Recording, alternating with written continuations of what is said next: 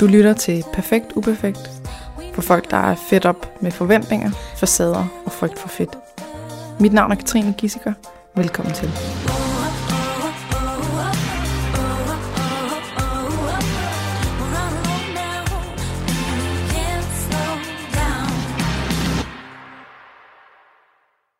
Velkommen til dig, Mads Goldin. Mange tak. Vi er øh, et nyt sted, end vi plejer at være. Øh, i hvert fald mig og min podcast. Så hvis der kommer nogle klokker og noget larm og sådan noget, så øh, ved vi hvorfor. Nogle kirkeklokker. De er i hvert fald ret voldsomme, hvad vi ved af kl. 11. Nå, kan du øh, starte med at fortælle lidt om dig selv? Ja, jeg hedder som sagt Mads. Jeg er 36 og øh, har en baggrund som kok øh, og en bachelor i Global Nutrition and Health, som er en pendant til ernæring og sundhed. Øh. Og alligevel vidt forskellige, har jeg hørt. Men, øh, ja. ja, vi får ikke nogen titler, øh, så vi får ikke nogen... Jeg må ikke kalde mig diætist, men jeg må godt kalde mig nutritionist, øh, for eksempel. Du må gerne kalde dig nutritionist. Det må jeg vist ikke engang. Nej, men jeg må, så, så vidt jeg ved, så er det okay. Nå. Uden at være, hvis der er nogen, der finder ud af, at det ikke er okay, så må de meget gerne lige smide den. Lige ret. Ja. ja. Øhm, og ja, jeg blev færdig her med en bachelor her i januar, og har ellers arbejdet i restaurationsbranchen i 17 års tid. 20 års tid, tror jeg. Faktisk. 20 år ja. som kok? Ja, og tjener. Og tjener? Ja. I restaurations... Jeg har også lavet mange andre ting, men okay. jeg er også fotograf og har taget billeder i... Du er også fotograf? altså, hvor, så... hvor, hvor har du haft den tid til at nå 20 år i restaurationsbranchen, og fotograf, og en Global Nutrition? Jamen, altså, de sabbatår, så har man været derude at rejse, så efterfølgende så har man ikke lavet så meget, eller jeg har ikke lavet så meget. Mm-hmm. Så har jeg gået i gang med interesser i stedet for at gå tilbage til kokkebranchen. Okay. Kokkebranchen har jeg ikke været rigtig i, og jeg har ikke stået i et køkken og arbejdet rigtigt øh, som kok siden 2013. Okay. Øhm, og der gik jeg i gang med omskole, tog en HF, øh, og så tog jeg noget medieuddannelse, og så har jeg så taget Global. Global Nutrition and Health nu, ja. Mm-hmm. Så det er egentlig det, jeg har brugt de sidste 7-8 år på. Ja. Og hvor mange år har du været kok? Altså, det var siden 2008. Og så startede... Fem år, eller? 2008, det er 13 år siden. Og jeg tænkte, nå, ja, okay. Ja. Hvad tænkte du på? Nå, men det, øh, det var bare, hvis du sagde, du ikke havde været kok siden 13, så prøvede jeg at regne ud fra 8 til 13. Nå, jeg har været i restaurationsbranchen. Okay. I 20 år. Og det der med at være kok, øh, så det jeg ved om kokke, altså øh, mit meget, meget lille kendskab, det er sådan, øh, eller også er det fordom, det ved jeg ikke, men at det er sådan fuldstændig ekstremt hårdt, at øh, man er, det, det er jo nogle vanvittige arbejdsvilkår, øh, de fleste, de tager noget coke for at kunne klare en øh, sådan 12 timers vagt, eller hvad det er, øh, og det er utaknemmeligt. Jeg ved ikke, om de fleste gør det. Der er i hvert fald en stor brød mig ikke selv om at bruge ordet sund og usundhed, men der er ret meget... Der kan være store tendenser til alkohol og stoffer i det miljø, men det er der også i så mange andre miljøer. Mm. Øhm, og ja, der er lange vagter, og altså, folk snakker ikke så kønt til hinanden, men lige snart man er fri, så har alle, så har alle det godt sammen igen. Okay. Selvom man har stået og råbt og skrevet hinanden. Øhm, okay, interessant. Øhm, øh, har også været ude i håndværkermiljøet nogle gange, og de arbejder lidt kortere tid, men det er lige så hård en tone. Øh, og der er lige så meget druk, og der er lige så mange stoffer derude, som der er i kokkemiljøet. Okay. De er bare kort arbejdsdag. Som også er Nej, det er, noget det er jo, de, de, ja, de har jo bare 8 timers arbejdsdag, og kokkene har mellem 10 og 18 timers arbejdsdag. 18 timer. Det er fuldstændig vanvittigt. Og det er jo ikke, fordi man så bare lige uh, chiller i 18 timer. Nej, nej altså, du står som regel op i de fleste af de 18 timer. Altså, 12-16 timer, så står du op i de 12-16 timer. Og så har du måske en halv times pause. Okay. Damn. og det, det, var det fedt? jeg synes, var det, det... Altså, jeg synes, arbejdsmiljøet er fint, men det, eller tiderne er fine. Det, jeg ikke brød mig om, det var, at hvis jeg blev råbt af min chef, så råbte jeg videre til mine elever, eller jeg råbte mine tjenere, så der blev det der, jeg blev ikke et glad menneske. Jeg var ikke et, et godt menneske, når jeg var i køkkenet. Mm. Jeg var stresset øh, over, at jeg skulle have øh, 100 ting klar, inden klokken var 12. Og jeg mødte klokken 10. Skal du sætte kartofler over, skal vandet koge, skal kartoflerne ned, så skal, du, skal de laves til mos. Og det er jo kun et emne ud af hel menu. Mhm. Og så har jeg allerede syv deadlines på bare et enkelt, bare på en kartoffel. Shit. Så, så havde jeg en forkert måde at tænke på tingene også. Altså, det skulle bare være, det skulle bare være en deadline, en kartoffel, en deadline. Eller hvad man kan sige. I stedet for at lave syv deadlines ud af, at jeg skulle lave en kartoffel. Mm-hmm. Den skal koge vand, salt i. Kom kartoflerne i, vend på den er kogt. Tag den op, lav den til mos. Mm-hmm. Så er det blevet meget tankemøller. Og jeg er blevet et dårligt menneske. Altså, det der, når man- råber andre, så plejer det at være et tegn- tegn på, at man ligesom er presset på en eller anden måde. Det, det, øh, Ja, der, men der er også nogen, der har temperamentet til det. Altså, der er nogen, der bare er rolige, selvom de er super presset, og hvor andre er, ikke er så rolige, når de er presset. Jeg er ikke så rolig, når jeg er presset. det er heller ikke. Nej. Nej. Det, det er vildt dem, der kan. Øh, Og sådan, ja, vi har mega travlt. præcis. Og vi tager det stille og roligt. Vi er hurtige, men vi er ikke stresset. How do you do that? Ja, det, det, det er ikke mig. Nej. Øh, og så, jeg, ja, så blev jeg ramt af en bil, øh, heldigvis. Og så kunne jeg komme, så det var ligesom rykket til at komme videre. Øh, og fik en operation i skuldrene. Men det var for det gode. Ej, det var godt. Det var du det. blev ramt af en bil. Det var det, ellers var jeg ikke kommet, ellers har jeg ikke taget, ellers var jeg fortsat, tror jeg. Og Hvordan ramte af en bil? Øh, kørte over i krydset ned på, ned på Rådspladsen, og blev ramt på af en bil, der, der vi kørte over krydset. Og så, Hvor du selv var i bil? Nej, nej, jeg var på cykel. Du, var- du var Så på blev jeg cykel? ramt på hoften, og så væltede jeg ned på skulderen, og så fik jeg en operation. En, der kø- kørte for tæt på, eller en, der kørte over for rødt, eller en Ja, der, kørte for stærkt, eller...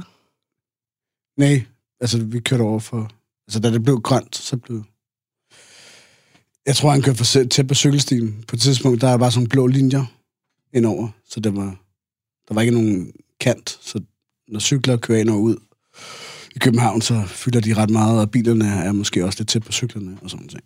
Mm-hmm. Så, ja. Pisse uheldigt. Ja. Men godt, Men godt for, for mig. Og fik en operation i skulderen. Og skulderen har det bedre, end den havde det dengang. Så det er godt. Ja. Ja. Altså bedre, end den havde før, det, før Ja. operationen.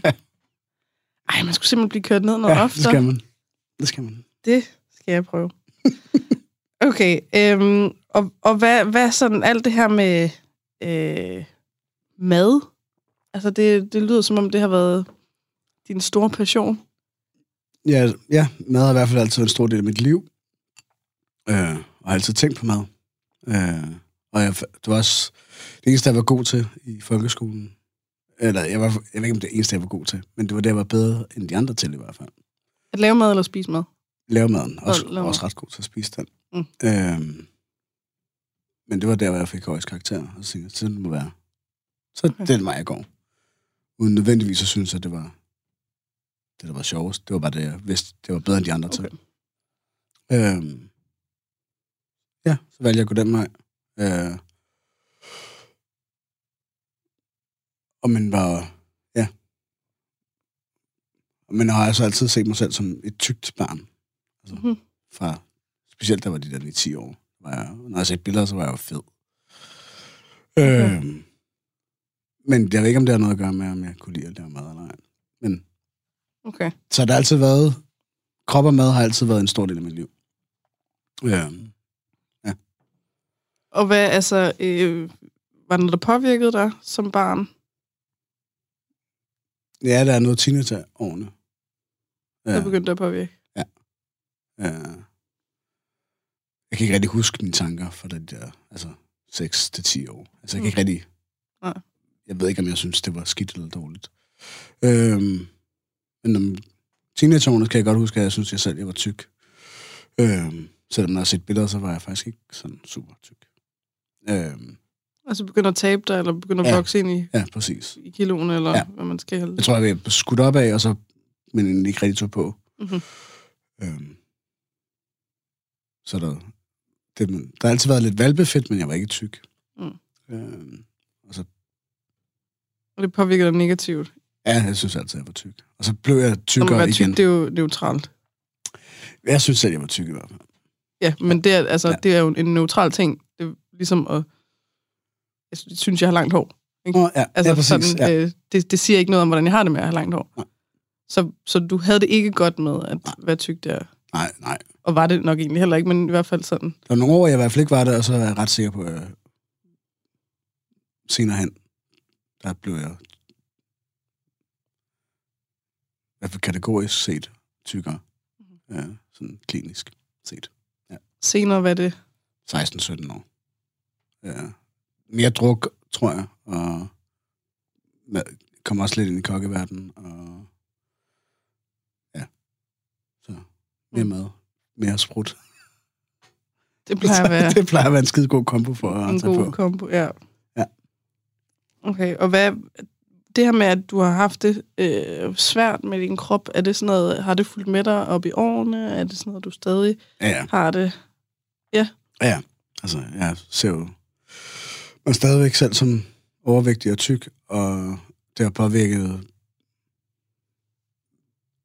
påvirker mig. Jeg synes ikke, at jeg bestiller andet at gå og tænke på, hvad jeg skal spise, eller hvad jeg ikke skal spise. Mm-hmm. Øhm, og det har også påvirket mig seksuelt, fordi jeg har så ikke tur at gøre ting. Så har jeg holdt mig selv tilbage i forskellige ting, selvom, og været bange for at... Øh, så er jeg ikke gået efter den pige, som jeg måske godt kunne lide, men bare gået efter øh, veninden, so to speak, Mm-hmm. fordi det måske var et, øh, nemmere i gåsøjen, fordi det andet, det var, altså undgået nederlagene, Mm-hmm. fordi jeg var, synes ikke selv, jeg var god nok til det andet, ikke? Mm. Ja. Og hvordan, du nævnte det her med sex, at det har ligesom øh, begrænset dig i Ja. forhold til sådan, at, at der er nogle ting, du ikke har ville gøre, fordi at så kunne det være, at hun så din krop, eller hvor vi henne sådan. Vi, jamen, altså man ikke tør at, så ligger man bare og kysser, og så ikke gør mere. Mm. Mm-hmm. Ikke tager initiativ til mere, Okay. for eksempel. Specielt i mine teenageår. Mm-hmm. Øh, Så hvor du egentlig havde lyst til mere, ja, men ikke. og, og hun måske også havde. Ja. Forhåbentlig. Ja. øh, og, men ikke gjorde noget. Ja. Fordi du var bange for, at så, så ville hun tænke noget dårligt om din krop. Ja. Okay. Ja. Ouch. Øh, men det, altså det har jo, der, er så har der så været, når det så endelig er sket, når man endelig har fået tøjet af hinanden, så har der ikke været noget. Så der har været en Ja. masse gode oplevelser efterfølgende, når man ligesom har fået tøjet af hinanden. Mhm. Men tankerne indtil da, er, indtil det sker, det er jo det er dem, der holder en tilbage. At Okay. frygten for, at man skulle fejle, eller det skulle... Den anden synes, man skulle have, være, være for tyk, eller have en for lille pik, eller hvad det nu kunne være. Mm. Øh, eller man ikke kunne tilfredsstille den anden. Ja. Mhm. Alle de her tanker, Okay. som sådan set kommer tre tanker. Ja. Men det, men det er jo ligesom, det var op til, så når, når tøjet var af, så var der ingen problemer. Nej, ikke sådan rigtigt. Nej. Så det er jo også sådan sige, afsløring af kroppen, eller sådan det der med at tage tøjet af. Det er jo vel sårbart for de fleste. Ja. Når man så har det af, så vender man sig til det. Ja. Eller sådan. Så er der ikke noget at opdage. Altså er det, Nu er så, det out there, eller sådan. så kunne der være valgt at gå. Nu i hvert Ja. fald, hvis det var, ikke? Ja. Præcis. Øh, Og det med at, at tænke meget over, du ved, hvad, altså tænke over mad, tænke over, hvad, hvad du skal spise, hvad du ikke skal spise, og alt sådan noget. Det er sådan noget, er det siden teenageårene? undskyld. Er det, er det siden teenageårene, at du har haft de her, altså mange tanker om mad? Det er kommet med mere med årene, som jeg har fået mere viden. Mhm. Øh, så jo mere viden jeg har, jo mere, mere fucked dårligere up bliver det. Ja, Ja. blev det. Ja, specielt de første år på uddannelsen. Global, eller? Ja, Global Nutrition. Mm. Altså, alle var jo helt fucked up. Øh, hver måned Ja. var der, var der jo nye, nye måder, man skulle spise på, og ikke må spise på. Nu må du ikke spise gulerødder, for der er der virkelig meget sukker. Nu må du gerne spise gulerødder, for det, det er, er der mega meget C-vitamin i. Sådan lidt. Mm. Nu må du ikke spise øh, det ene eller det andet, altså hver uge. Mm. Det var ret voldsomt. Men op til det, så var det jo, "Nå, okay, men jeg må ikke øh, kvæg uddannelse, min kokkeuddannelse, så er det sådan, okay, men jeg ved ligesom, at man har ligesom ret god viden omkring, hvad der er i madvarer, og hvordan madvaren fungerer både kemisk, øh, og hvad, der, hvad de indeholder øh, af proteiner, kulhydrater, næring og vitaminer og sådan noget. Mm-hmm. Så min baggrundsviden derfra, ligesom, okay, jeg skal ikke spise for meget øh, avocado, og jeg må ikke spise, øh, skal ikke bruge for meget olie, når jeg steger, øh, slet ikke, når jeg steger kartofler, fordi 100, en bagekartoffel kan optage 100 gram smør, for eksempel. Mm-hmm. Jeg ved ikke, om det siger dig noget, men det er ret meget smør. Som der kan være en bagekartoffel, men du kan ikke se, at der er 100 gram smør nede i bagekartoflen, men du kan bare køre den ind, Mm. uden at du Og den smagsgiver, Ja. det er ikke noget, der mætter særlig meget. Nej. var meget opmærksom på alle sådan nogle skjulte ting. Mhm. Øh, sodavand. Øh, ja. Alt, hvad der var i madvarer, har jeg, haft, jeg, har jeg tænkt på, hvordan det bliver sat sammen, og hvordan det vil, eventuelt vil påvirke min krop, Mhm. hver gang jeg skulle spise. Og Når jeg har, øh, altså når jeg snakker med folk, eller jeg har klienter, så er det jo ofte nærmest den første tanke, når man slår øjnene op, det er, okay, hvad, hvad, hvad, hvad skal jeg spise i dag? Ja. Hvad må jeg spise i dag? Hvad, okay, skal jeg spise morgenmad? Skal jeg ikke spise morgenmad? Hvad skal jeg spise til morgenmad? At, øh, skal jeg spise øh, skør, eller skal jeg spise æg, eller, eller må jeg godt få øh, cornflakes, eller havregryn? Er havregryn okay? Ja. Um, ej, havregryn, det var ikke så godt. Eller var det godt? Der var en, der sagde, det var godt, og så, okay. Der, altså allerede fra sådan tanke one, at det, så begynder det. Ja. Og så kører det hele dagen. Ja. Altså, at, at både i forhold til øh, måltider, men også mellem måltiderne, så der er aldrig, der er aldrig øh, pause. Nej, der er aldrig stille. stille. Og når man så har spist noget, så er det, så er så man bagefter og vurderer, var det, øh, var det sundt nok? Var det øh, godt nok i forhold til min vægt? Øh, var det, øh, ej, jeg skulle nok ikke have spist. Jeg, hvis jeg nu havde vandstegt i stedet for smørstegsdej, så havde det været bedre, eller at der manglede faktisk nogle grøntsager. Eller, altså sådan, at det simpelthen fylder så meget på grund af alle mulige øh, ja, ting, man har fået at vide, og ja. øh, det gør også med slankekurer og alt Ja. ja. muligt. Og det er simpelthen, på et tidspunkt, så, så opdager man, hvor meget det fylder. Ja. Men man har vendet sig til det, Ja. og har gået med det i mange år, så man, man aner vidderligt ikke, at det fylder så meget. Det er bare sådan, Det er jamen, standard. jamen sådan er det jo bare. Ja. Og du kan genkende noget det, der kan Ja, det er det samme. ligesom se. Jamen, det er rimelig, det lyder rimelig Det standard. lyder, ja. For mig i hvert fald. Øhm, men uddannelsen, som jeg lige har taget, har i hvert fald hjulpet mig til at, ligesom at kunne sortere skidt fra kanel Mhm. i en stor del af det. Og blevet... Lige nu sidder jeg og drikker en chai det ville jeg sgu ikke have gjort for to år siden. Mm-hmm. Aldrig nogensinde. Fordi der er sukker i. Mælk og sukker. Når mælk var også forkert. Mælk er der bare tom, det er bare tom kalorier. Okay. Men der er jo protein. Jamen, jeg, jeg spiser et stykke kød senere. Ja, okay. Men den giver mig ikke nogen mæthedsfornemmelse, så vil jeg hellere spise, jeg vil hellere spise, end jeg vil drikke. Okay. Om så Ja. det er drikkekalorierne, Dem, det er dem, du har været opmærksom på. Altså, det er aldrig noget, jeg rigtig har gjort. Jeg har aldrig drukket sodavand. Mm. Jeg, der, har aldrig fået saftevand, da jeg var lille. Jeg har altid bare fået vand. Så det har været naturligt for mig. Heldigvis. Ja. Modsat nogle ko- arbejdskollegaer eller venner eller sådan noget, hvor de har fået sodavand og saftvand, da de var yngre. Og det. Mm. hænger ved på en anden måde. Hvor jeg, mit go-to har bare altid været vand. Mhm. Heldigvis for mig. Ja. Ellers havde det været helt fucked. Okay. I mit i, i hovedet. Ja. Ja. Jeg skulle godt tænke på, at nu må jeg ikke drikke sodavand. Mm-hmm. Jeg har bare ikke lyst til at drikke sodavand, heldigvis. Mm. For mig. ja. Jamen, det er... Det er ja, jeg, har, jeg har endelig lært at drikke sodavand. Det, jeg har kæmpet. Jeg har aldrig kunne lide det. Men nu, har jeg, men endelig kunne, nu begynder jeg godt at kunne, uh, kunne drikke noget cola. Go girl. Så jeg er meget stolt af mig selv. Ja. Nå, men, men det her med, at tanker fylder meget om mad og krop, det må du gerne sige noget mere om. Kan du, kan du give nogle sådan konkrete eksempler på, altså gerne noget sådan, øh, du ved, inden for de sidste par år, eller et eller andet, som, altså både det her med tanker om mad, men også det her med tanker om krop. Hvordan, altså konkret, fordi det, og det er sådan, det er, med alle podcaster, det, der bliver det meget øh, overordnet. Mm. Sådan, jeg tænker meget på mad. Mm, men hvad betyder det egentlig, at vi Ja. skal have ned og have konkrete eksempler? Ja. Har du noget af det? Øhm. Konkrete eksempler på... Øhm. Det ved jeg ikke. Altså, lige nu, jamen lige nu, der ved jeg jo, har jeg sådan nogenlunde tilrettelagt det, jeg spiser. Eller jeg ved, hvilke emner jeg skal spise. Mhm. Så jeg spiser to stykker råbrød med smør og salt. Til Ikke noget morgenmad. pålæg? Nej, vi gider ikke spise pålæg. Okay. Det, ja, og så har jeg, og jeg kan godt lide ting, når jeg, tingene er ens form. Jeg kan spise det samme igen og igen. Okay. Modsat mange andre. Ja. Øhm, Hvis man lavede en kostplan til dig, ville det fungere så fint. for jeg kan ikke lide regler. Okay.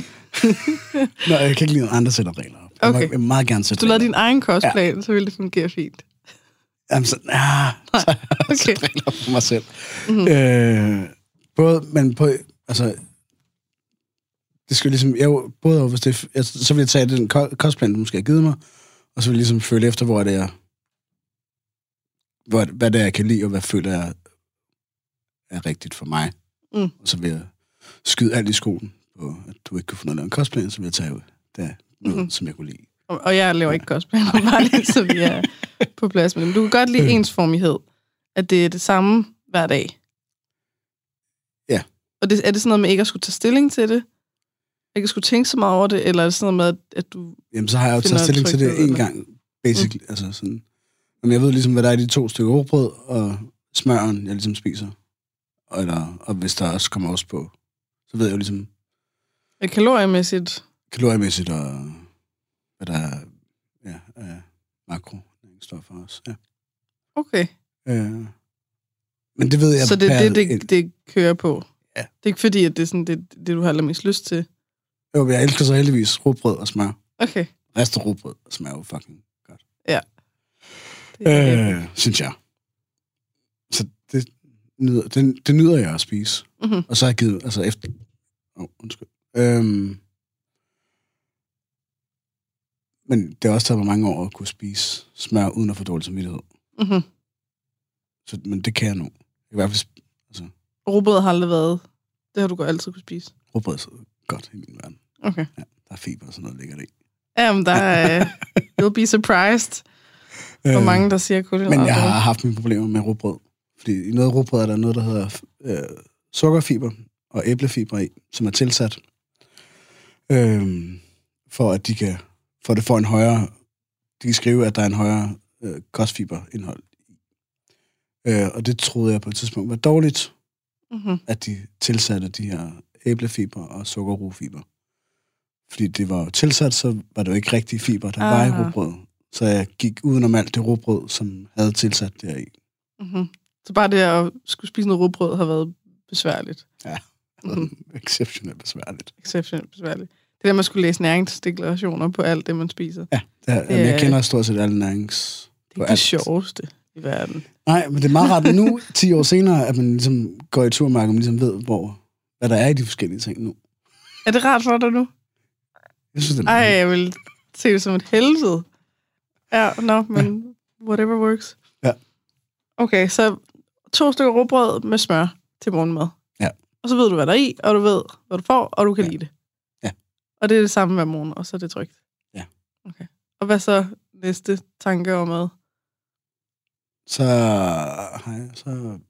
Det, min arbejds skema og sådan noget er ret øh, flek, ikke fleksibel, flektuerende. Altså, så det er skiftende. Mhm. Øh, lige nu, der er de ret faste, så den, der ved jeg, at jeg har tre pauser om dagen, så ved jeg, at hvad jeg spiser hver pause. Så har jeg en æske med skåret gulerødder, eller nej, ikke gulerødder, øh, agurk. Og så noget Det, det er det samme. Agurk og gulerødder, agurk og det er, det peberfrugt. er bare det samme. øh, Alle bytter rundt pauserne. de to. Øh, I Mhm. pauserne. Ikke gulerød, det gider jeg ikke gulerød mere. Det er simpelthen irriterende. Bliver der sukker i? Det er bare ikke rigtig godt. Nej. Det bliver hurtigt... Nej. Så det agurker meget. og, og peberfrugt. Og så i min middagspause, så vil jeg... Det er, for, det er forskelligt, hvad det bliver til. Der er ikke rigtig noget. Der kører jeg en tre dage gang, altså en eller anden grødretagtig lignende ting.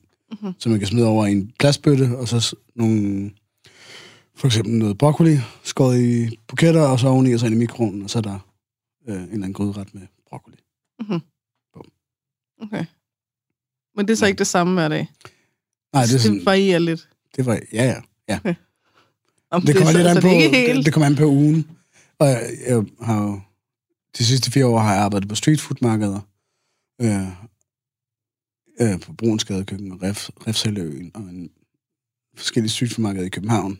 Og der er jo ikke noget, der hedder faste mødetider, og du har adgang til virkelig, virkelig meget lækker mad mm. hele tiden. Og enten gratis eller billigt. Mm. Øh, hvor man... Altså, hvor jeg også tog på. Altså, der tog jeg så 5-6 kilo på på en sæson, ikke? Mm. På sådan noget fra juni til august, september. Mm. I mad og øl.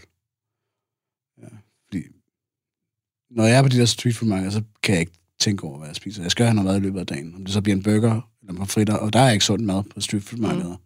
så bliver det bare det, der er, ikke? Mm-hmm. Og så og er Men det, det er så, ikke sjovt. Jo. Er det så sådan, at når du, når du er i det, så øh, har du det fint, og så bagefter, når kiloen kommer på, så, så vil du tilbage til sådan, du ved, to robotsmadder med smør hver morgen. Øh, et eller andet, du ved, hvad er, øh, rutine, den slags. Ja, så er der så, så får jeg dårlig samvittighed over, at det her det er sket. Åh, oh, undskyld igen. Øh, dårlig samvittighed over, at det her det er sket. Og så er der så et par måneder, hvor at der er ingen regler er, og hvor at jeg bare har det dårligt med mig selv, og får spist alt muligt hejs. Mm-hmm. Øh, og hvad, hvad altså usund mad, takeaway, og har ikke nogen struktur overhovedet. Og så efter de par måneder, så kan jeg tage mig sammen, og så gå tilbage til at spise mm-hmm. struktureret. Så sæson, hvor du spiser, hvad der er, øh, dårlig samvittighed, øh, fuck det hele, øh, så kan det også bare lige meget ja. øh, i et par måneder med en masse takeaway. Og så, nu skal der ske noget. Nu ja. tager jeg mig sammen, nu er der struktur, ja. og så videre, og så kører Ja, så, kan det, så det år sådan set gået, ikke? Mm-hmm. Ja. Okay. Og er det, funker det for dig? Altså, har du det fint med jeg det her? Jeg har først lige fundet ud af, at jeg har de der down-perioder efter.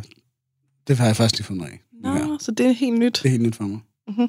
Fordi efter sidste sæson, Øh, der var også, øh, der var også en masse følelsesmæssigt med opbrud med min kæreste og sådan ting på det tidspunkt. Men der var en sæson med mad og mange følelsesmæssige ting, og så lige pludselig skulle bo alene, og så der var der, altså, der var det bare en 21-årig øh, drengehybel-agtig mm. følelse.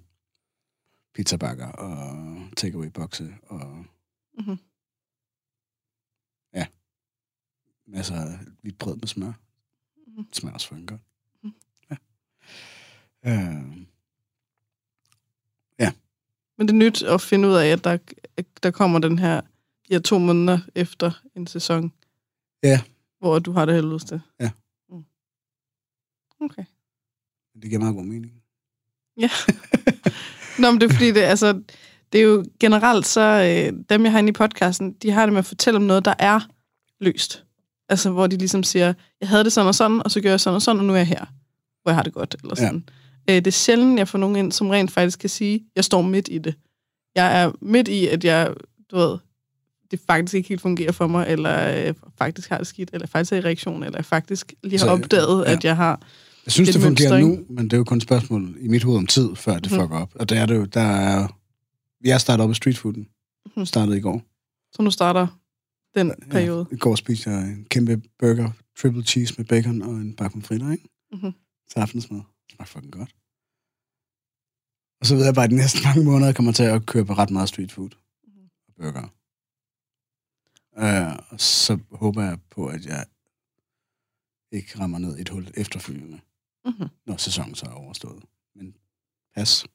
Okay. Det finder vi ud af om, til september. Så den reaktion, der kommer efterfølgende, hvad, mm. hvad siger den? Altså, hvad er det for nogle tanker, der kommer der, når du ligesom er færdig med streetfood-perioden? Det, der er nogle kilo, der er taget på, og det, man sige, det, det plejer at være en trigger for mange. Men hvad er det så for nogle ting? Altså, tænker du så, at ej, det, var, det var dumt gjort, jeg skulle have taget madpakken med hver dag på streetfood? Eller tænker du, hvorfor skulle jeg drikke alt den øl? Eller tænker du, øh, ej, nu er min krop også bare klam og ulækker, og nu er der ingen, der vil have mig. Eller, altså, hvor, hvor er vi henne i sådan, de der par måneder? Efterfølgende så er det bare ren ugidelighed og sådan lidt deprimeret-agtig Mhm. følelse. Øh, og egentlig, der er egentlig ikke så meget sådan, det er bare ærgerligt, og så må jeg give, mig, give op på det, og så må jeg vente og ride bølgen af-agtig. Og håbe på, at, at jeg får det bedre på den tidspunkt. Ja. Og så vi ved, altså, men der er ikke rigtig, altså, jeg har efterhånden lært ikke at give mig selv skyldfølelse over, at jeg spiser dårligt. Eller jeg har taget på. Ja. Men det har også været, det har været 10 år i proces, ikke at føle skam over det, man spiser, ikke? Mm. Øhm, og, men det er altså noget, jeg har været bevidst omkring, at jeg, de her, jeg ved ikke, om- ja, tanken omkring, at nu har jeg spist en pose chips, så føler jeg skam. Okay, så må jeg så lade være med at spise en pose chips næste gang, eller kan jeg gøre det moderat? Mhm. På den s- det kunne jeg ikke. Jeg kunne ikke bare spise en halv pose chips, eller mm. En kvart. Det kan jeg efterhånden. Ja, nu, nu har jeg faktisk en kvart pose chips liggende derhjemme, og den ligger der bare. Jeg har også en åben klæder marabu, som der er taget fire stykker af. Så det har aldrig sket før. Nej, Aldrig det, nogensinde. Nogensinde er det sket før, i mit liv i hvert fald. Nej. Og nu er jeg sådan lidt spændt på, der går mig, altså, og så tror jeg på, at alt slutter. Så, så det, på den tidspunkt, så stopper den her gode stime af øh, vaner, tænker jeg, på den tidspunkt. At jeg ikke bare kan have en plade marabu liggende. Så min verden, så kommer jeg jo tilbage til at spise den der. Og gå tilbage til bare at spise hele pladen. Mm-hmm. Øh, Altså, til, til, regner du med det, eller er det noget, Ja, du er bange for? det regner jeg med. Okay. Altså, det tænker jeg er næsten uundgåeligt i min... Så er det, sådan, er det fordi, det er lidt for godt til at være sandt, eller? Okay. Det er jo ikke sket nogensinde, at der er nogen, der har en åben plade marabu derhjemme. Er det? Altså, det er det, de fleste siger, når de starter i forløb. Så er de sådan, jeg kommer aldrig nogensinde til det. Jeg har hørt om folk, Ja. ja. der kan lade ting være i skuffen eller skabet. Og det, det kan jeg ikke, og det kommer jeg aldrig til. Og så efter forløbet, så er de sådan, jeg har lige, jeg har lige fundet, lige fundet en flødebold i mit skab. Jeg kan ikke huske, hvornår jeg købte den. Hvad sker der? Ja. Hvad er der galt med mig? What is this sorcery? Så ja, men ja. Det, det er blevet så normalt, altså, at man kan, man kan slet ikke forestille sig, at det nogensinde kan ændre sig. Nej. Så nu er du i noget, hvor det er sådan, huha, det er rigtig fedt, men, Ja. men det skal nok blive dårligt igen. Ja, det skal eller? nok slutte, ikke? Ja. ja. Øhm, altså, jeg tror, sådan tror jeg også, mange har det. At det er næsten for godt til at være sandt, og så når det er for godt, så venter vi bare på, at det Ja. dårlige kommer tilbage, ikke? Det kan næsten være trygt, når det dårlige kommer tilbage, fordi ah, så, Så, ah, så havde jeg ret. så ved man, hvad, der, Ja. ja. du ved, hvad man har med at gøre. Verden er ikke lavet af lava. Præcis. Nej, ja. Mm-hmm. Så hvis vi nu sådan skulle lege lidt, nu leger vi lidt, at du er min klient, eller sådan, ikke? Kan vi, vi prøver at kigge lidt på, du står midt i den her cyklus.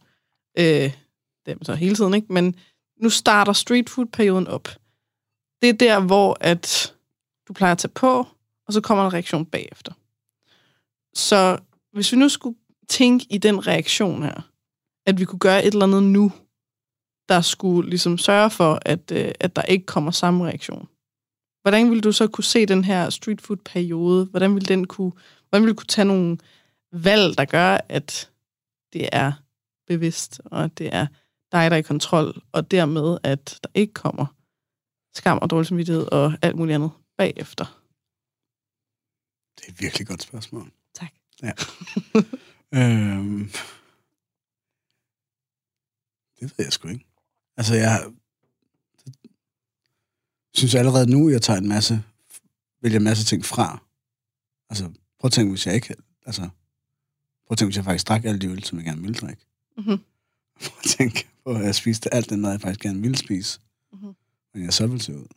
Altså, det er det jo med restriktion, altså, hvor jeg allerede er en lille smule mindre social og spiser en lille smule mindre, end jeg måske egentlig ville gøre, hvis jeg ikke havde... Mm. Altså, hvis jeg ikke tænkte over det. Mhm. Jeg, eller rettere sagt, hvis jeg faktisk måske ikke tænkte over det, så ville jeg måske bare føle, at nu var jeg med. Nu var det okay. Mm. Øhm, men den, den følelse kender jeg ikke rigtig. Nej. Øhm, så jeg ved sgu ikke rigtig, hvordan... Det ved jeg ikke. Mm. Jeg har ingen idé til de spørgsmål. Plejer det at være det samme antal kilo, der kommer på? Ja. i Sådan en per- periode? Ja. Okay. Og plejer du at tabe dem igen bagefter? Ja, nu taber noget af det. Mhm. Og ja, det plejer jeg egentlig. Ja, det gør jeg. Er din vægt sådan øh, stigende øh, overordnet set, hvis man skal kigge på de sidste fem år eller 10 år, eller, eller er den, Nej, den er stabil? stabil inden for de samme 6 kilo. Mhm. Og nu har jeg, nu er jeg faktisk 2 kilo under mit normale. Mhm. Jeg har, jeg, det er den laveste vægt nogensinde nu. I min voksne år. Mhm. Det er også ret vildt Okay. i min verden. Ja. Men det, er- det, er også, det er også aktivt. Altså, øh, aktivt valg med mere øh, aktivitet. Altså, under corona virkelig, virkelig mange lange, kedelige gåture. Men bare for at komme udenfor. Mm. Så ville jeg hellere være uden, end jeg gad at være i min lejlighed. Øh, og kunne strukturere min mad. Øh, og øh, det arbejde, jeg fik efterfølgende, var også meget firkantet, altså 8-16-agtigt, hvor man spiste kl. 12, og så var der ligesom tre robotsmadder-agtigt noget, og så tilbage til arbejdet. Mhm. Øh, så de, og det arbejde, jeg har nu, der har jeg også ligesom tre pauser, ret faste, så jeg kan ligesom strukturere en masse ting, Mhm. så jeg ved, hvad jeg spiser. Og jeg er ikke sulten ud over det. Og så når jeg kommer hjem, så spiser, hvad jeg har lyst til. Laver det, jeg har lyst til, og spiser det, jeg har lyst til, og spiser slik. Mhm. Men fordi jeg har fået så lidt mad i løbet af dagen, så er der jo faktisk et kalorieunderskud. Om aftenen, som jeg kan dække ind med at spise en burger og en pose slik, Mhm. for eksempel. Så må være en lille smule flabet. Altid. Okay. Øhm, hvis, hvis du plejer at ligge det samme sted, altså svinge de her 6 kilo, men det ikke går sådan opad generelt, hvad er problemet så egentlig? Det er jeg ikke kan lide min krop. Okay. Jeg synes ikke, at min krop er pæn, når jeg ligger i den øverste ende af den her Er de 6 skala. kilo? Ja. Okay. Og nu er jeg under to kilo under min normale skala, og jeg synes stadig ikke, min krop er pæn, så det er fucking ligegyldigt. Du er stadig ikke, den er pæn. Okay. så måske er det faktisk ikke rigtig kiloen, der afgør. Det vidste jeg også godt. Okay. Ja. Alright. Det var, det var et eller andet oppe i knuppen, der sidder skævt, ikke? Mhm. Bare lige finde ud af, hvor det er henne. Kunne man lege lidt med det, at man siger, okay, jamen, det er, om kiloen er de lave 6 kilo, eller de høje 6 kilo, det er fuldstændig irrelevant. Det er, det er dit forhold til din krop, der ligesom er øh, uafhængigt af det her. Altså, det, det, Ja. det, det er forholdet til kroppen, der er problemet, Ja. og ikke øh, de her, den her vægt øh, fluctuation Nej. øh, Øgning eller øh, fald. op og ned. Ja. Ja. Kunne, kunne det ligesom hjælpe noget, at man skilte det ad på den måde? Sådan så, at når du har taget på efter den her sæson, at det så bare stadig er dit forhold til din krop, og ikke, at du har taget på. Kunne det hjælpe på, at der måske ikke øh, øh, kom lige så meget skam og dårlig samvittighed og reaktion, og så kan du spørge lige mod det hele og sådan noget efterfølgende? Ja, det ville det jo. højst- Altså, hvis jeg kunne få skilt de to ting ad, så ville det jo være... Så ville tænker jeg, at det vil virke øh, positivt. Mhm. at, at ja, man kan sige, at målet ville så være at skulle have et bedre forhold til sin krop, hvilket det altså er, uanset hvordan du ser ud, ikke? Mhm. Øhm, uanset hvordan jeg ser ud. Øhm, så ja, hvis man kunne få skilt ad. Men problemet ligger jo nok ikke i maden. Problemet ligger jo Mm. mm. i... Maden er bare en, noget, jeg projekterer ting over på. Ikke? Men bare hvis du står efterfølgende og har både øh, altså et dårligt forhold til din krop, som du plejer mm. at have, og nu er det blevet forværret af, at du øh, det er endnu dårligere, men det plejer at være dårligt. Men nu skal du også, øh, altså nu, det er kropsskam, ikke? Så skal du så oven i købet også have skam over øh, den her streetfood-periode. At du begynder at tænke i, at du har gjort noget forkert, som er egentlig skyld. Men altså, så, så har du dobbelt op, ikke? Mm. at det er, det er sjældent noget, der gør, at du får det bedre med din krop, tænker jeg. Altså, når du står i, i de her par måneder, og du øh, øh, lever af takeaway, så tænker jeg ikke, du får det bedre med din krop i situationen. Nej. Og takeawayen kunne godt være sådan et tegn på, at du ved, nu har jeg alligevel øh, taget på, og øh, nu, du ved, det hele er sådan lidt ligegyldigt, så, så, så der er ikke nogen grund til at finde noget struktur. Der er ikke nogen grund til at øh, træne eller øh, spise grøntsager, whatever, fordi det hele flyder. At hvis nu den del ikke var med, at det, at det var hele, at det hele tiden handlede om øh, dit forhold til din krop, og ikke noget som helst omkring din vægt, eller hvad mm. du mhm. spiste, så kunne det godt være, at efter sådan en periode, at du var sådan, ej, det var en dejlig øh, sæson, og kæft, var det hyggeligt, nogle dejlige øl, og det var for kæft smagt godt. Øh, nu vil jeg gerne øh, tilbage i øh, du ved, en eller anden form for, for tryghed, struktur. Øh, jeg vil stadig kunne spise øh, slik, jeg vil stadig kunne det her, men nu skruer jeg lidt op for det her. Lidt. Altså sådan, at, mm. det, at det giver det mening, hvad jeg prøver at sige, at, altså, ja. så, det, så der ikke kommer de her to måneders reaktion på mm. det, men det er bare sådan, ah, det var dejligt. Ja. Slut. Ja. Jeg skal virkelig hoste. Ja, du hoster bare. Åh, oh, det kilder helt sindssygt. Jamen, du advarede også om, at du øh, mistede stemme for et par dage siden. Ja. Oh, ja.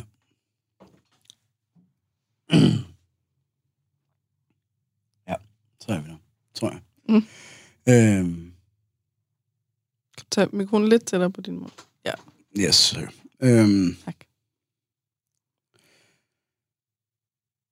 Jeg tror, det vil give mening. Øhm.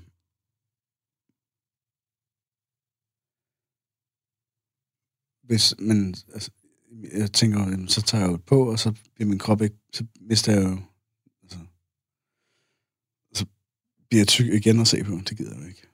Efter du tænker, du, har, du kommer til at have, tage mere på af ikke at have det skidt i de to måneder? Jamen, hvis jeg nu, altså, du kan fedt, hvis man kunne have det godt, mm-hmm. mens det skete. Du kan også være fedt, hvis man havde det godt efterfølgende, men det er svært at tro på. Øh, og så, hvis jeg så har taget x antal kilo på, i over sommeren, i dit eksempel, så vil jeg ikke tænke over, at jeg var tyk. Du vil højst sandsynligt stadig øh, ikke kunne lide din krop, men det vil være uafhængigt af... Altså, det vil være... Ja.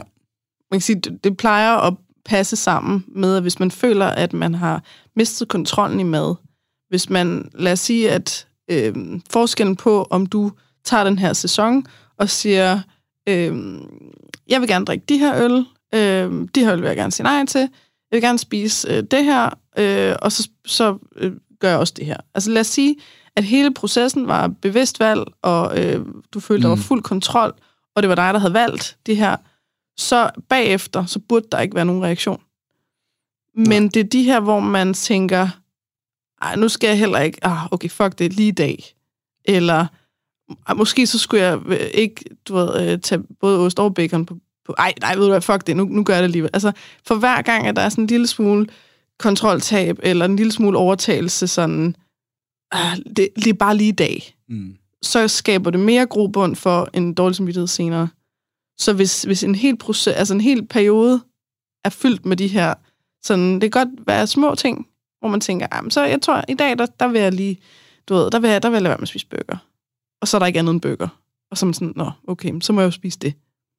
Jeg tror lige i dag, der vil jeg sige nej til det sociale øh, øl. Mm. Nå, okay, jamen, det kunne jeg ikke lige finde ud af. Så, nå, så må vi jo tage de øl. Eller sådan, så efterfølgende, så vil der være meget større sandsynlighed for, at dit forhold til din krop er forværret. Mm. Og jeg forstår godt, at vi alle sammen tænker, men det er jo fordi, jeg har taget på. Det må jo være derfor. Men det plejer, man plejer næsten kun at tage på i perioder, hvor man også mister noget kontrol. Ja. Så man har jo heller ikke erfaringen af, at du kan godt, lad os sige, at du valgte bevidst at sige, okay, den her periode, der vil jeg tage 6 kilo på, fordi jeg vil, øh, jeg skal bruge det som et eksperiment til et eller andet. Så vil den vægtøgning ikke have samme effekt mm. på dig, fordi det var dig, der var i kontrol. Så nu, når du snakker projekt, og sådan, så er du lidt mere mandesprog i min. Så kan Aha. du godt... Ja. Okay. eller eksperiment eller sådan noget. Så, er det, så kan jeg jo godt... Så tror jeg godt, vi kan lege, at om de næste tre måneder eller fire måneder. Mm. Øh. Så målet er, at du tager 6 kilo på? Ja, så, så vil det være noget. Mm-hmm. Det, nej, det kan jeg ikke. Nej. Det, det, altså, jo, det kunne jeg godt, men det er jo skræmt af, at du siger, at jeg skal tage 6 kilo på. Det er jo ikke mm. rart. Men du gør du højst sandsynligt alligevel. Måske. Hvad mindre du vælger, at du ikke skal Jamen, øh, altså, man- du ved, være en del af det her street food. Jeg har valgt at være mindre en del af det, men mm. det betyder ikke, at jeg ikke er en del af det. Øhm, for jeg kan godt lide det. Jeg synes, det er sjovt. Mm. Øhm, men der er ikke super meget. Der er ikke noget struktur i street food. Mm. Det er alt sammen meget øh, hip som hap og ind for øh, redde ildebranden og mm. mangler der nogle mennesker herover vi mangler vi noget, en levering her og nu virker komfuret ikke og øh, nu regner det nu sker der ikke en skid og nu shit nu står solen frem og vi har mega lang kø og vi er mega travlt og Men det er jo en del af jobbet. Præcis. Men der er ikke noget struktur i det for mig. Mm. Så er det svært for mig at sige, "Nå, men der kan sagtens gå 12 timer, hvor man ikke lige får spist noget. Mhm. Og så giver man den gas bagefter, ikke? Mm. Fordi man er sulten. Sjovt nok. Øh. Men det, det Så- kunne bare godt lyde, og nu ved jeg godt, det Og når godt man er være... i det, så er det jo svært at skulle sige, at jeg sætter mig lige ned en halv time og spiser et eller andet, så jeg ikke bliver sulten senere. Så Men det behøver det jo heller ikke Nej, være. Det, og det vil, Altså det, det jeg mener, det er, øhm, at vi, vi ender ofte i de her mellemstationer, hvor vi ikke får valgt. Hvor du hverken vælger at sige, jeg skal ikke, øhm, du ved, jeg skal ikke øh, arbejde med street food, øh, jeg bliver ved med mit strukturerede job, så jeg siger nej til street food.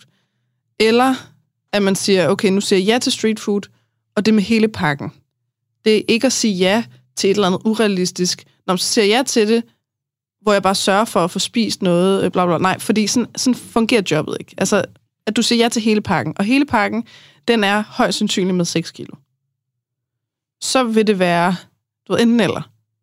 Og uanset hvad for en valg man så tager, så, så hvis det er et bevidst valg, så har du det meget bedre med konsekvenserne af det. mm, Der er en konsekvens af ikke at vælge street food. Det er, at du synes, det er pisse hyggeligt, og du går glip af en masse, og, øh, og det, der må være noget, der hiver i dig, siden du gør det. Øh, og det kan også være nogle penge, eller hvad ved jeg. Og der er konsekvenser af at sige øh, ja til det. Det er øh, nogle kilo. mm, Så hvis man, hvis man tager det med sådan en, altså halvt, og siger, jeg vil rigtig gerne street food, jeg vil bare ikke tage kilo på, så vil man hver gang, altså du vil højst sandsynligt tage de kilo på alligevel, og så vil du hver gang sidde bagefter og have dårlig samvittighed. For du fik ikke valgt kiloene med. Nej. Men du kan ikke vælge dem fra, fordi det er sådan, jobbet er. Giver det mening? Ja. Altså det der med at tage et valg, Ja. og det kan godt lyde, som om du ikke får taget det valg. Det gør jeg ikke. Nej. Ja, det var meget sjovt at prøve den her sæson. Og Mhm. se, om man kunne... Og se, om man kunne... Øh, lave det til et projekt eller eksperiment. Mm. Øh, og så tage det, der kommer, og så... Ja, kan det også være. Og så, så tage de kilo med, som der nu. Ja, det, men det lyder jo... Det er skræmmende at bare sige de der ting, jo. Mm. At, Men så vil det være dig, der er i kontrol over det, dig, der har øh, valgt den konsekvens. Du kan også vælge at lade være med at arbejde der, eller slet ikke at være med til noget af det sociale, så vil du ikke få det ud af det, du gerne vil. Men at, det er, at der, ligesom, der er styr på det. Og så ved du, at efter street food-perioden, der, øh, der, der laver du den her struktur, eller der, øh, der gør du de her ting. Og, og så, er, så er de kilo, der kommer ekstra, jamen, der er en plan for det. mm, Altså sådan, at der er det er trygt. Du, du, du plejer at ligge mellem de kilo. mm, Så der er jo ikke noget i, at du tager de 6 kilo på, og så taber du 1 kilo bagefter, og så tager du 6 kilo på igen, og så taber du 1 kilo. nej, Så vil din vægt jo være stigende. Ja, overordnet set. det er den ikke, heldigvis. Så, så kunne det give noget ro, det der, altså sådan at ligesom føle, at der er styr på det? Der er en plan. Der er, altså, det her, det her, det er mig, der er i kontrol over det, og det er mig, der vælger det her. Og der er ikke, der er ikke noget, der er, øh, du ved, surprise, eller altså... Nej. Du står ikke bagefter sådan, what, har jeg taget 6 kilo på? No, det skulle jeg ikke have gjort. Hvad skulle jeg gøre ellers? Du skulle have lavet være med at være social. Jamen, det havde ikke været fedt. Nå, jeg er ligeglad. Du skulle bare ikke have taget de her kilo. Altså sådan, Ja. Jo, men det, det er jo, jeg synes, det, det virker interessant at skulle... Jeg synes også, det virker skræmmende. Jeg tror, det er derfor, jeg er tøvende. Mhm. For jeg tror ikke rigtig på det. Mm. Men hvis jeg nu prøvede at sige til mig selv, at jeg tog det valg, og se, hvad der skete efterfølgende. Om jeg faldt i en, en gryde, sort gryde igen, eller om jeg ville komme ud med hovedet ovenpå. Der vil ikke ske noget ved at, at tage valget i hvert fald. Mm. Og prøve det. Prøv det af. Nej. Altså, det er i hvert fald, Det de, de to bedre. måneder der, de lyder som de værste. Altså, der hvor man siger, når du er på street food, så er det, du, ved, du har det fedt. Det kan godt være, der er en konsekvens med nogle kilo, men du har det fedt. Mm. Og når du så er tilbage til noget øh, struktur og så videre, der har du det også fedt. Og der taber du det. Og så er der de her mellemliggende to måneder, og det lyder bare ikke som om, der er noget som helst fedt i de to måneder. Nej. At det er bare et sort hul, og øh, du, du er bare væk, og du venter bare på, det er overstået, fordi du har ingen, altså du er magtesløs i det. Du har ikke nogen øh, kontrol, du har ikke, det hele flyder. Ja. Og det lyder ikke som om, der er noget som helst fedt i det. Nej. Det lyder heller ikke som om, at du taber dig af det. Det gør jeg heller ikke. Der, altså, kører jeg bare videre. Mm. Øhm, Så det, Ja. det er de to måneder, jeg er opmærksom på. Ikke, ikke på grund af et takeaway eller noget, men fordi det lyder som om, det er der, hvor du har det helvedeste. mm. Du faktisk har det godt de to andre steder. Ja. Mm? Mhm. skal vi prøve det af? skal, vi, skal vi prøve at sige, at du ligesom... Øh, Ja, nu prøver du at, at vælge hele pakken med. Ja. Det jo ikke være hele pakken i forhold til at være med til det hele. Det er jo okay at tage nogle valg. Og ligesom sige, der er nogle øl, der er vigtigere end andre. Men Ja. ja. at du ligesom vælger, vælger street food Ja. pakken til med kiloene. Det er taget, det valg. Og så skriver du til mig, når du er færdig med street food, og så øh, to måneder efter. Så skriver du, om de to måneder har været lige så slemme, som de plejer. Altså, det, ja, det gør jeg. Kan sige, hvis du først nu har set, at det er et mønster, så er det også først nu, du kan Ja, gøre noget ja. ved det. Ja. Mm. Ja. Spændende. Og hvad tror du, der er noget, du kan gøre i forhold til at få det bedre med din krop? Det er bare sjældent, jeg spørger mænd om det spørgsmål. Så er de sådan, åh oh, kæft, nej. Der er en masse praktiske ting, jeg tror, jeg kan gøre. Altså, hvor jeg tænker, jamen, hvis jeg får en sixpack, så får jeg det godt. Det ved, og det ved okay, jeg jo godt yes. allerede nu, at det sker ikke. Altså, jo, jeg kan godt få en sixpack, men jeg får det ikke bedre med min krop, at få en sixpack.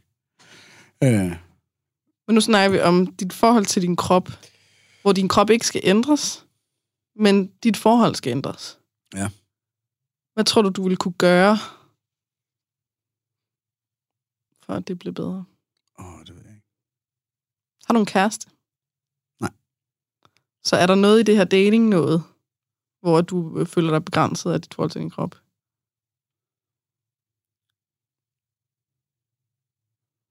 Nej, nej. Nej, ikke rigtigt, tror jeg. Faktisk.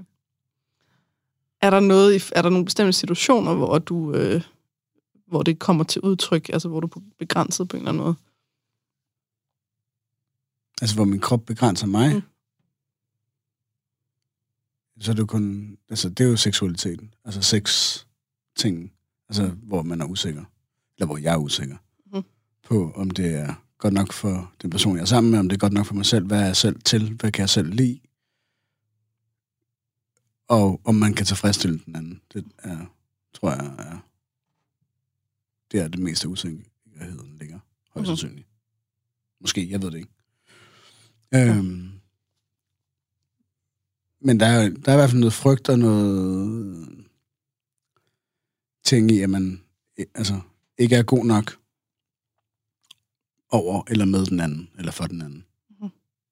Og man gerne vil have, at den anden skal synes, man er... Altså, når man er mand, så vil man gerne synes, at have kvinden synes, man er Gud. Mhm. Øh, det vil godt, at aldrig nogensinde kommer til at ske. Men i hvert fald foregive, at man er god nok til det, man nu gør, og det, det, øh, det tror jeg også derfor, at der er mange kvinder, der måske ikke gør det. Skal vi klippe det ud? Skal vi klippe det ud? det måske. Nå. Øhm, det er det sidste i hvert fald. Nå, anyways, øh, det finder du ud af senere. Mm-hmm. Øhm, men at man, jeg i hvert fald gerne vil tilfredsstille den anden part, og jeg er usikker i, i det. Øh, og gerne vil have, at jeg vil gerne føle mig god nok i det. Okay. Hvad nu hvis... Jeg har jo altid alle mulige sjove forslag her. Hvad nu hvis, at du så... Øh, den situation, det er, som er meget sårbar, som lyder til det sted at være det her med at tage tøjet af. Altså at ligesom gå videre fra at kysse til at have sex. Det lyder som om det stadig er afsløringen. Ja, og Det er der, den ligger. og Og akten også. alt det, hvad der er. Så der er ikke det her med, at det, er trygt nok, når først tøjet er af. Nej, så kommer der bare en masse nye problemer, ikke? Okay. I, altså, øh, bliver man nervøs, så kan man ikke få den op at stå. Mm. Så, begynder, så får man det, ser hun, det er okay. så slapper man lidt mere af, og så kommer den op at stå, og så knaller man. Og så, når det først ligesom er i gang, så er der ikke noget. Sådan, man skal ligesom, eller jeg skal fald lige over den der, øh, det der bjerg, der er i starten, ikke? Øh, Men det er det bjerg. Det er det, jeg prøver at nå frem til. Og ligesom sige, okay, men så nu handler det om at bestige det bjerg så mange gange som overhovedet muligt. det er fandme bestemt mange gange. Mm-hmm. Men, man kommer, men det bliver jo ikke bedre af den, den, den grund. Det, gør, det bliver ikke bedre. Det synes jeg ikke. Nå. Er samme lort hver gang. okay. Nå, så har jeg ingen forslag. det Men kunne der- bare altså- godt være, at hvis nu, at man, øh, man så det som, det her, det er, øh, jeg vil have et bedre forhold til min krop. Nu tager jeg den situation, hvor jeg er mest begrænset i, og så gør jeg den så mange gange, øh, der skal til, for at jeg ikke er begrænset der. Mm. Før det bliver øh, så tæt på piece of cake som muligt. Jo, altså, når jeg har fast partner, så Mm. mm. bliver det nemmere og nemmere og nemmere. Mhm. Og sjovere og sjovere og sjovere. Mhm. Generelt. Altså, så fordi man, man lærer hinanden at kende. Øhm, men jeg slapper også mere af i det, og så er jeg ikke nervøs mere, og der vil det også, altså, så bliver det sjovere og nemmere for Mhm. mm. begge parter, ikke? Okay. Så på den måde kan man sige, at bjerget bliver mindre og mindre, men når man møder en ny, Så starter samme bjerg. så er det Okay. samme bjerg, ikke? Alt efter, hvor komfortabel man er i situationen. Men generelt. Altså, jeg har vildt meget lyst til at sige sådan noget med, at, at ved, altså, leder man efter nogen, hvor man siger det højt. Altså, at man, når man skriver med en Tinder-girl eller et eller andet, at man skriver, jeg, jeg har det sådan, at du ved, det, det er et kæmpe bjerg at bestige første gang, man skal være nøgen, og så kommer der en masse usikkerhed ind, og jeg kunne helt vildt godt tænke mig at blive bedre til det her bjerg, og være, blive en fucking uh, epic lover, eller noget et eller andet. Uh, vil du hjælpe mig? altså, uden at det skal lyde cheesy, ikke? Ja. Men sådan, at så tiltrækker man måske nogle andre slags kvinder, Mm. og måske øh, nogle kvinder, som fra start af kan give den her tryghed mm. I at sige, hvor jeg er også pisse usikker, vi tager det stille og roligt, og der skal nok, og du ved, vi skal nok, og det, det skal nok, og altså, den slags, at man så ja, prøver at gøre det første bjerg mindre Mm. i en ny relation. Men det ved jeg ikke, om du... Det tror jeg, det lyder meget sjovt. Nå, fedt. Nå, men altså, hvis, man, altså, hvis det er der, så er der ikke, altså, så ved, så, så er det ligesom en forventningsafstemning, som allerede Præcis. er Så er det out there. Ja, så er det væk. Så er det svisken på disken. Ja. Eller i det her tilfælde, penisen på disken. Eller ja. Øhm, ja. Det, det, så, er der, så er der heller ikke det der ekstra lag af, at man skal du ved, virke selvsikker, eller man, du ved, man er Mm. bange for, hvad nu hvis hun synes, jeg er usikker. Ja. Jamen, du er usikker. Så, du ved, så behøver det ikke at være sådan noget, du skal skjule det. Nej. Og så kan man måske også bedre bruge sit sprog, eller sådan sige, uh, nu, øh, nu bliver jeg lidt nervøs. Ja. Nå, jamen, det er okay. Vi ligger bare lidt her, eller Ja. et eller andet. Og man bedre kan sige, hvad man kan lide, og kan du lide det, og vil det være okay, og hvordan har du det med det, og Ja. så kan man kommunikere sig frem til, Og det, synes, det plejer ellers at være, når den første er nået dertil, så plejer det egentlig at være meget fint. det plejer at være meget fint. Ja, jamen, hvis der er nogen, der lytter med, så kan de bare skrive. så ja, får I lige masse telefonnummer. ja, tak for det. Ja, Det nå, nu skal vi vist også til at slutte af. Men øhm, jeg håber ikke, at øh, jeg har lavet terapeut for meget. Det sidste var lidt svært. Ja. Ja, det er ikke Ja. ja. nemt at snakke om på podcast, tror jeg. Nej. Det er det, den er lavet til, den her Ja. podcast. Jeg tror, der vil være masser, der synes, det er rigtig rart. Ja, det... Og du får lov at lytte den igennem bagefter, hvis du har brug for det. Og så kan du altid sige, det der skal klippes ud, og det der skal klippes ud. Men øh, der, ja, vi øh, tager stille og roligt. Ja. Jamen, har du noget her til sidst, du lige sådan gerne vil sige, eller fortælle, eller runde af, eller anbefale, eller hvad ved jeg? Du kan også bare sige dit telefonnummer. Nej. Nej, undskyld. I kan kontakte mig på... Min øh, Tinder-profil er... ja. Nu er mit øh, efternavn relativt unikt, så det burde Så Goldin, det kan man, øh, det kan man godt finde et eller andet 10 i sted. Danmark eller sådan noget, der hedder det. Så Ja. det Det er bare om at gå i gang. Ja. Ja. ja, øh, har du noget? det tror jeg faktisk ikke. Ikke umiddelbart. Nej. Min stemme er ikke normalt sådan her. Bare Just FYI. Okay. Ja. Hvordan er det normalt? Det ved jeg ikke. I hvert fald ikke så hæs. Okay. Ja. Så det, er- det er ikke sådan, Det, har øh, specielt så du podcast. sidder og prøver at lave for at være sådan Nej, sexet. nej, nej. Sexet Det er hæs. sgu ikke. Ej, nej. Okay. Ja, jamen, øh, så tænker jeg, at vi skal slutte af, og jeg vil sige uh, tusind tak, fordi at du kom. Jamen, tak fordi jeg måtte være med.